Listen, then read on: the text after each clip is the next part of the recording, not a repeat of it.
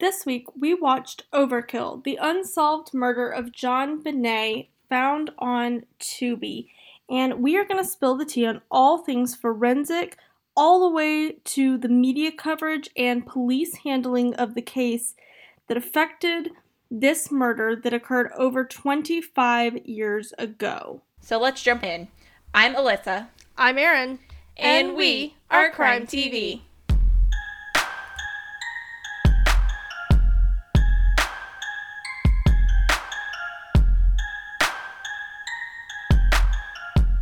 Feel like the start of this documentary, or like the title of this documentary, is the song title to a Fall Out Boy song. It's just unnecessarily long. Keeps going, yeah. That's probably true. It's a whole sentence in itself. It is. Okay, so I'm really glad that I watched this because as someone who is 26 and was younger than JonBenét, I was alive, but obviously didn't know what was going on and don't know about this case. I'm sure my opinions and the things that I take from the first documentary we did on JonBenét and now this week probably very differently from any of our listeners who experienced all of the news media craze Yeah. and the facts around this case that have witnessed all of that firsthand. So for me, this documentary gave me a lot more clarity. I felt like I really understood a lot more of what was going on. Well, yeah, in our last episode, you even said that you wish that the documentary had gone into strictly the forensics of what happened that night. This whole documentary is basically all the forensics from that night. This one, I always bring up timeline because it's such a big thing for me. like, I love a good timeline.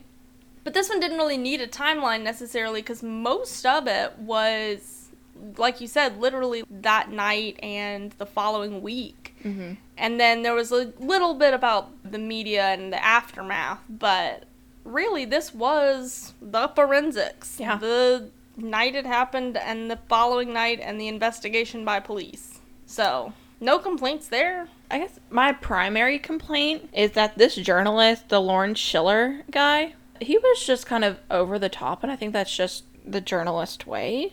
But he was just really annoying. He was, I mean, I know this is what a 25 year old case, but Yeah. he was just, he was all in your face about what he was presenting to you. And I think that's really my primary complaint in all this is that I just didn't like this guy.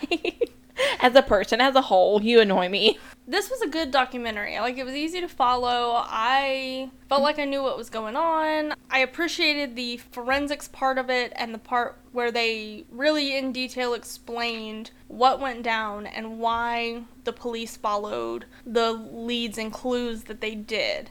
I always wish I had heard more about the Lou Smith guy and his case, mm-hmm. but in this instant, I understand that they kind of dismissed him at the time as not knowing what he was talking about. Which is crazy because they like say his credentials that he solved 150 at least, at minimum at that point in time, murders. I know. They literally called him legendary, and they're like, but we're not going to listen to him. Which is just bullshit. Like, straight up. Right. So, but I thought this documentary was done really well. And I appreciated how there was an overarching theme to it, if you will. Elaborate, please. That doesn't feel like the right word. I'm gonna let you go with it though. Okay. Well, I think that this really well portrayed how aggressive media can affect a case. Mm-hmm. And that's not something that we have had the luxury of seeing in a lot of documentaries. But the fact that this put such a focus on how media and public perception can shape a case and what happens inevitably, I think is a really important view and story to be told. Right. I, besides just the insanity that is the JonBenét case, there was so much media involvement that I had no clue about. And it really makes me wonder how many other cases are out there that we hear about that are so sensationalized that it affects the case itself. Well, that's one of the things that I wanted to talk to you about is that I understand that here in the US we have freedom of speech, freedom of the press, all the things like that. But at what point do we have to kind of put a cap on the press whenever it's interfering with police investigation, proper prosecution? I mean, innocent until proven guilty. It's kind of ideology. Yeah, I think because of the media in this case, there was so much pressure on the DA's office and the police to pin this on the parents Right. because of false stories and stuff like that. I think it did cause the police to kind of wrongly follow some of these leads or not put pressure on a lot of the leads and, and evidence they had just because there was such a push from media it was very good to see that side, and I'm glad the documentary pushed that portion of the narrative forward to show people can happen. And I don't know, to answer your question, I don't think that's a really hard one because obviously I don't want to advocate for freedom of speech or freedom of press to be taken away. But there are there are already limitations to that in place. I mean, hate speech is not covered by that. So, I think there definitely could be room to to hold back false report or Speculations. maybe maybe speculations on active cases that are still trying to be resolved but i also think that would be a very hard line to draw i mean i feel like some of the other places we draw that line are much clearer Mhm. And i think drawing the line at what press can and can't report on in active cases is a really hard line to draw especially because we've seen a lot of examples of media coverage, sensationalization, citizen input, and stuff like that. Actually, Web sleuths. web sleuth. Sometimes we've seen that help too. So I don't know. That's a good It- question. Yeah, it's it's very kind of a gray area because I feel like with the media, or I guess in this case, when it's so sensationalized, whenever you have like this little perfect pageant queen, little girl who's six years old and she's murdered in her own home, I think people want an answer so quick. They don't allow the investigation to happen properly, and they just are quick to pin it on whoever makes the most sense from the public's eye. It really does an injustice to the victim ultimately because they don't get their justice. Yeah, for sure. Well, I think this too, the fact that JonBenét was so young. I think anytime there's a case involving children, people get especially fired up about it. Right. No one wants innocent children to be involved in stuff like this.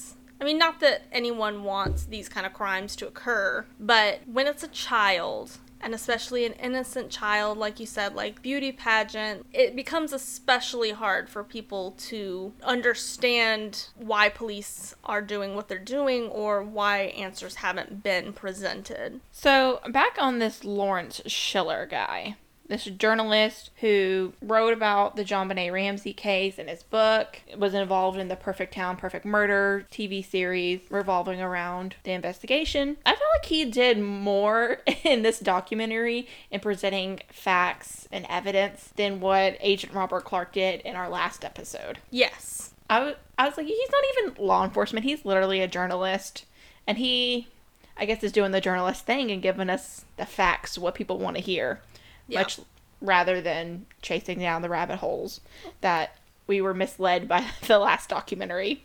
Yeah. One of the things that I found interesting, especially in um, Lawrence Schiller's discussion about that night whenever she was missing but not found yet, is he describes when Patsy and John Ramsey were at the house, they were waiting for friends to come, and one of their friends arrived. Patsy told one of her friends, and this is in a testimony, they've killed my baby. Before they even found her body, they just, she's missing, and she automatically went to, they've killed my baby. No, I don't agree though because I think as a parent, if your child, I mean, I'm not a parent, so I don't know why I feel that I can speak on this. Right. But like, I feel, I do think that your mind would go to the worst possible scenario. I mean, I do that about stupid stuff. So as a parent, if like my actual literal child went mm-hmm. missing, I can't imagine that I would be going to like the absolute worst place. Yeah. I, mm, that's such a hard one because, like, the ransom note says, like, we are taking your daughter like $118,000 and all that, and we'll give you a call. And I mean, it matches the ransom note. And if you don't give us the money, then these are the things we'll do to your daughter. But they, in that, I guess it kind of caught me off guard because she went directly to she's dead. Yeah, well, and the other, the one thing that kind of relates to that, that I didn't know if it was the documentary or more of a what's going on in the case, but they didn't address what they did to rule out all of the people that were at that party. Mm-hmm. I would have thought that all anyone at that Christmas party would have immediately been questioned, needed to provide alibi for the next morning, needed to provide alibi for like someone vouching for when they got home. I mean, I would have thought that would be the very first place that detectives would have gone. Now, I say that as someone who is clearly not a detective and has no training. So, what do I know? As someone that's six episodes deep into their podcast career. this is what I think. As someone who started watching true crime in during coronavirus, but I mean, you know what I'm saying? Like, I think the documentary could have done a better job of elaborating on did police cover that? Did police not? Did the people at the party check out? Was that an oversight on police's part for this case? And I think the documentary made such a big deal about the people being at the party, people that knew them, things like that. I think that should have been addressed. What do you think was maybe the biggest injustice in this documentary that we were presented with? What do I think? Oh, goodness. Like, what is the biggest thing you have the problem with? that I have a problem with. Mm-hmm. I just I think the mishandling by police, the tampering of evidence, the moving the body, the trampling all over the house, not controlling the perimeter. And I understand they were understaffed and that was part of the problem. But one thing and I remember talking to my my roommate when we were watching it. I actually paused the documentary when they said that the detective there picked up JonBenét after the father brought her upstairs. And moved her to another place. Yes. So that'd be you you are a detective. I don't I don't care how amateur I am. If you are an actual detective, you know not to move a body. That that's like rule number 1. Is it not? Don't move a body from a crime scene. I truly believe had this cross contamination just all over the place cross contamination of all the friends that were there whenever the Ramseys called them to come over, the people in and out of the house, the doors not being secured to get into the house. I feel like that cross contamination or possibility of cross contamination was probably pretty detrimental into finding her actual killer. So, whenever John Ramsey found JonBenét, he was talking about how he ripped off the duct tape, untied her, and all that, and he was basically like checking for life. I think that's a very like human reaction. But so what this documentary shed light on that the last one did not is that it's estimated that JonBenét was deceased already 12 hours. Rigor mortis had set in. She would have been like picking up like a wood plank. She would have been stiff. I guess it's hard for me to put myself in John Ramsey's shoes Yeah. because I think that it would be very obvious that there was no possibility of life at that point. And I would want to say that I would like stop what I was doing and realize, but I think it, whenever you're in that moment, it's hard to take yourself out of that moment and be rational about your actions at that point. But you're right. It's one thing that he did all that as a parent, took her upstairs, so possibly to get medical services. But then it's another thing for them to move her yet again. The the detective should have known better. I mean, police literally have training, hopefully. you would hope. That's a not a conversation for this podcast, but would hopefully have training to stay calm, stay like you can't get hysterical if you're a mm-hmm. police officer in cases like this. Can't do that. So they should know not to move a body. They shouldn't have any emotional attachment and response like that. That one FBI agent that said, you know, well, where is she now? And he looked down and he's standing on the same rug that her body was moved to. that is just absolutely bizarre. As a detective, do better, baby. Yeah, yeah. I think there were a lot of things. This is less about the documentary, I guess. Um, but I think there were a lot of things that contributed to this case still not being solved. I think, like you said, evidence being messed up and trampled through was probably one of the bigger issues mishandling by detectives, being understaffed, not checking places effectively. So we have this, all this cross contamination, but then their documentary progresses into kind of the aftermath of the discovery of her body. And they tell us a little bit about how the police department wouldn't release her body to have the funeral in Georgia. And for whatever reason, they weren't ready to send off the body across the country. And they said that they had a theory that the police department, the Boulder Police Department, was holding JonBenét's body as ransom, which is not even an idea that I want to entertain because that's so I wish far fetched. I wish you guys could see my facial expression right now. It is much confusion from you. The downside of a podcast. You can't see the look I'm giving Alyssa. Furrowed eyebrows, squinty eyes, open mouth, Just like confusion. What? Yeah, but that's not even an idea that I want to entertain. Yeah, no.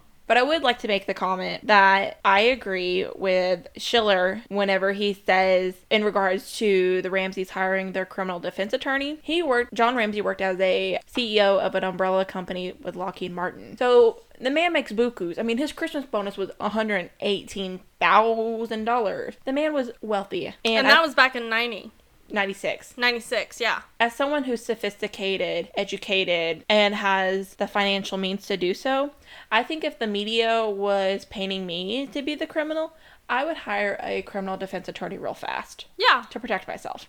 So the media portraying them as even bigger monsters because, like, ooh, they're admit- admitting guilt because they're hiring a criminal defense attorney. No, you're covering your own hide Yeah. because Well, they were being looked at and treated like full blown suspects by the DA's office and the police at the time. So, why wouldn't they do what they needed to protect them? Yes, 20 years later, looking at the case, we might look and say, well, why would they do that? But I think that's where this documentary comes in. Part of the reason they did that is because the media was had torches and pitchforks out at yeah, them. they wanted to put pin this murder on somebody. I mean, there was an actual trial with a grand jury to decide if they could Be put charged? charges Yeah. on them.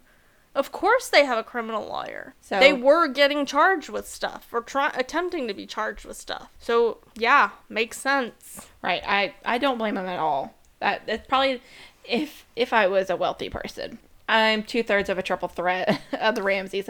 Educated, sophisticated, but not having the financial means. Hire a criminal defense attorney as well. Yeah. Without a doubt. Definitely, I think the moral of the story for me in this is that I hate bad journalists. it's a good one. That's a good story to take. I wanted to be a journalist when I was a wee little lass, but my fifth grade teacher, she told us a story about she graduated with her journalism degree, and on her first case, another journalist sideswiped her car in order to get a parking spot at whatever scene that they were reporting on, and it was all dog eat dog on scene, and she's like, "Yeah, I think I want to teach instead."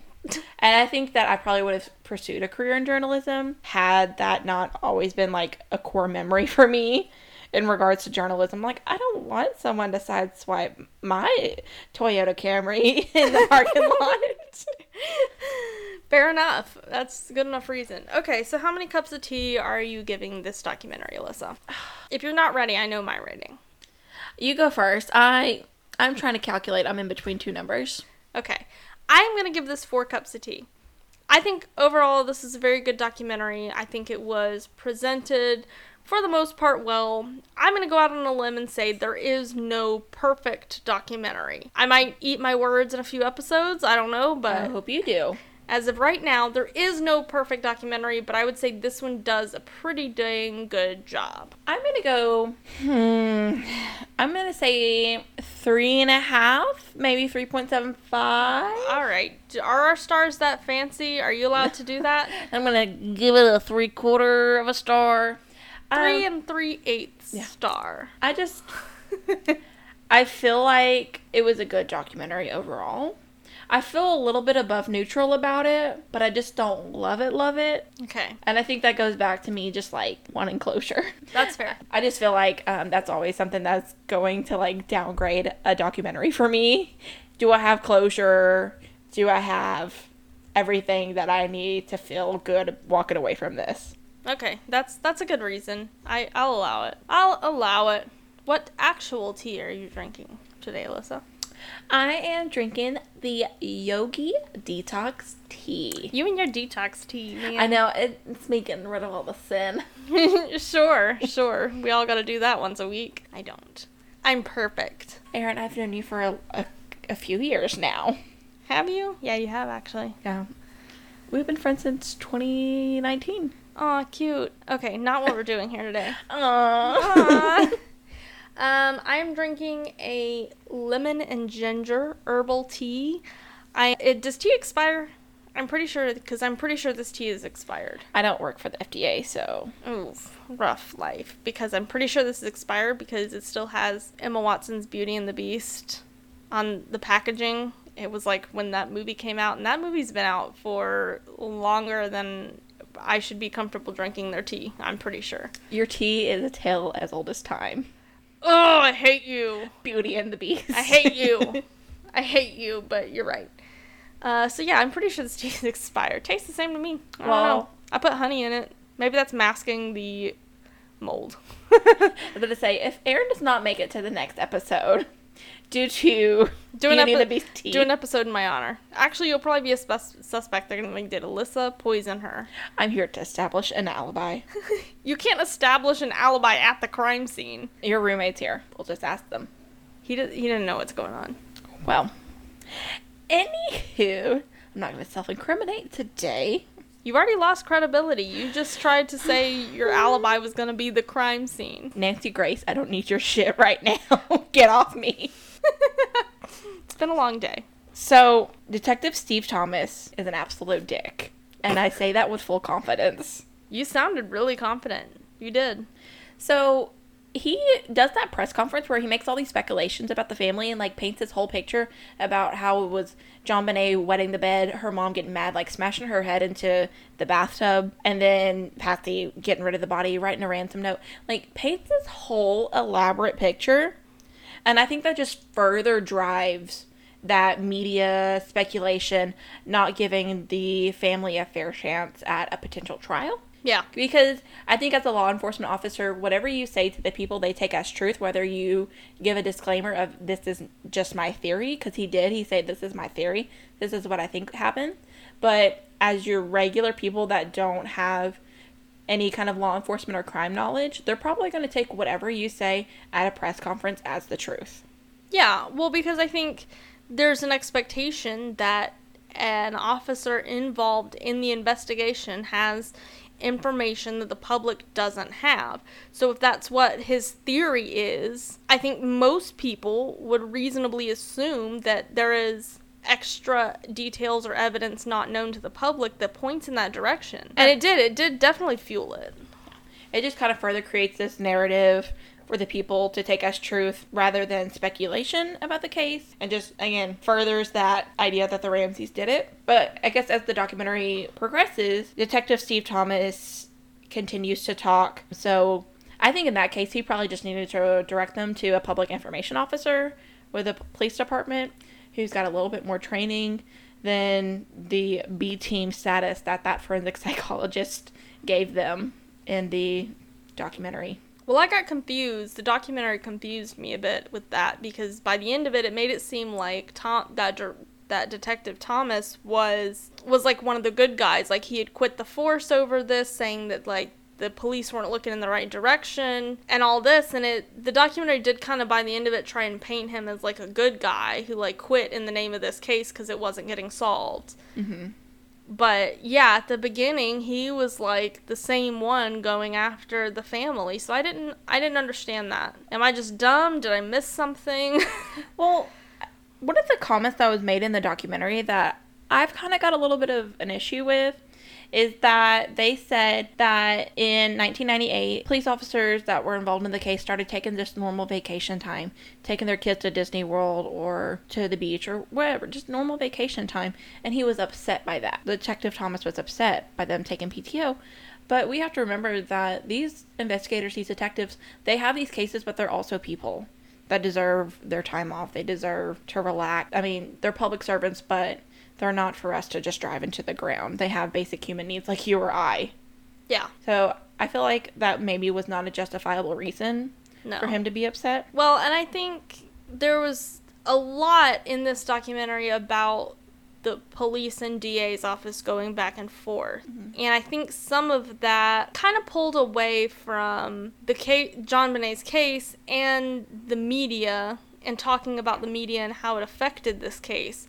And I think some it was almost like a side story in there that maybe I think was helpful in a sense to kind of know context of the situation and what was going on around this case as it was trying to be solved. But I think they dwelled on it a little too much. There was a lot of like legal process that I don't know about and I don't think the average viewer would know about. Like, I don't know whose responsibility it is to indict who and talk to who, and why is the DA's office even getting involved. Like, there was just a lot that wasn't super pertinent. Just for the average show. Yeah. This whole documentary just made me really believe that a lot of what happened in this case and the reason it's still unsolved is just mistake after mistake by investigators. Mm-hmm. And there was this really brought to light this whole other war between the DA and the police that kind of took away from the case and made it harder to really do the job of police in an investigation because they were having to fight the DA for everything. So I feel like we've kind of been hard hitting on the JonBenét Ramsey case for two weeks now. I'm ready to wrap it up, Erin. What, after all of the documentaries that we've watched, the research that we've done, the discussions we've had, what is your theory on what happened? What do you speculate? Ooh, that's really tough because Give me your 30 second, just brief summary of what you think happened. it's going to be longer than 30 seconds. Okay, I'll give you I- a minute. Uh, there was just so much to this. Ah! There's Was so... it intruder? Was it mom and dad? Was it Burke? Was it another person? I mean, Okay, definitely not Burke. I didn't get that sense at all. hey, that's what a lot of people of the internet think it is. Really? Yeah. They must have information that I do not have. Not that we've been presented this Because I, far. 'cause I did not see anything that would lead to that. I don't think it was the dad. The mom is a little bit hard for me to just say. I don't think she did it. I don't. I don't think a parent could do that. I've heard about some crappy parents, but I, I, I don't know that a parent could do that. And as I sit here and say that, uh, we just covered Chris Watts, so like a parent could do that. Right. I, it's just so hard to believe. I think that maybe John and Patsy Ramsey are a little bit different because in their investigation, there's never been like alcoholism, drug use, you know, any type of just maybe character flaws. Whereas Chris Watts obviously had another girlfriend and kind of some character flaws there. But Well, maybe, and maybe that's why it's less believable whether or not it's the truth. Maybe Right. that's why it's so hard for me to wrap my head around, like, the back. But there's a lot of stuff that points to her, I have to be honest. Mm. For whatever reason, maybe it was an accident and she then felt like she had to try and cover it up. And maybe that the whole thing was just a huge accident that got out of hand. right. I, I don't know. I don't know. We'll never know. But I do think it's suspicious that the the ransom note handwriting was a partial match for her. I do think it's suspicious that there the claims of there not being any pineapple involved yet there's a bowl of pineapple in the kitchen with her and Burke's fingerprints on it. And I think as mentioned in the documentary that bowl of pineapple and the fact that JonBenét had pineapple in her stomach are two like of the only like solid solid connections. And they fingerprinted that bowl and it was literally just Patsy and Burke. So it's really hard to ignore that particular piece of evidence. And that's one of the only things we have to go on. Right. so I there's a part of me that kind of thinks Patsy might have done it, and we'll never know because she tragically passed away of cancer in 2006. But but I don't know. Who am I to speculate? Yeah. that's just That's I'm just kinda I'm what you're so, leaning towards. Yeah, and I'm just so on the fence about this case. Really. I'm with Lou Smith on this case. I am more inclined to think that it was an intruder and a kidnapping gone bad for whatever reason. I don't know how a kidnapping led to murder, but it did, in my opinion. But I don't really think that it was Burke, Patsy, or John, uh, or anybody uh, that they were close with. I'm I'm leaning more towards an intruder. Okay. Yeah, I think I think there was there was just also evidence that would point to an intruder. It, everybody's everybody everybody's guilty. It's just everyone's fault. it's your fault. Your fault. Your fault. like Handon I yeah, there was just so much contradicting evidence. This Yeah. one really is a head scratcher. I hope that I can see why it has maintained its status over 20 years. I hope that whenever we get to the afterlife or whatever you believe in, I hope that I can run up to somebody and be like, all right, spill it. Who killed JonBenét Ramsey? And then there will be a being in the other side of this world that tells me everything, that gives me all the answers to all the missing persons, gives me the answers to JonBenét. You're like, Jesus, I don't want to know the meaning of life. Don't tell me not important. Who who killed JonBenét. I'm gonna come up there with like my file folder of everything and just be like, all right, I've got a lot of questions, so I'm gonna need you to sit down. Okay. Uh, okay, yeah. So that's where we're at. Join us next week for. I have the title. Where did it go? Join us next week for an episode of Dateline. Woo! We are going to be covering The Woman with No Name. It is season 29, episode 39. You can find it on Peacock for free. Yes, Peacock is completely free. You just make an account and then you can find all these episodes of Dateline. And also now you know about Peacock. Shout out to Peacock. Hashtag Peacock. Erin and I are so thrilled to be discussing this Dateline episode with you because it's actually a local case for us. It is. It happened about 45 minutes down the road from us, right where we're sitting right now. yeah. And not only that, but it had, it's had recent developments in the past year. Mm-hmm. which is why it kind of comes up again. Really fascinating case. We're super excited to be able to share this with you. And so, join us next week, Monday, 4 a.m. Central Standard Time, as usual. Reach out to us on this case, on your theories, on your thoughts about JonBenét. If you have them, please share with us. You can find us on Instagram at CrimeTV, T E A B. You can send us an email at crimetv at gmail.com, T E A V. You can find us on TikTok. Woo! Crime TV, the spelling on Facebook. We now have a Facebook page. We want to reach out to you however we can. So find us, beep us if you want to reach us. See you guys next week.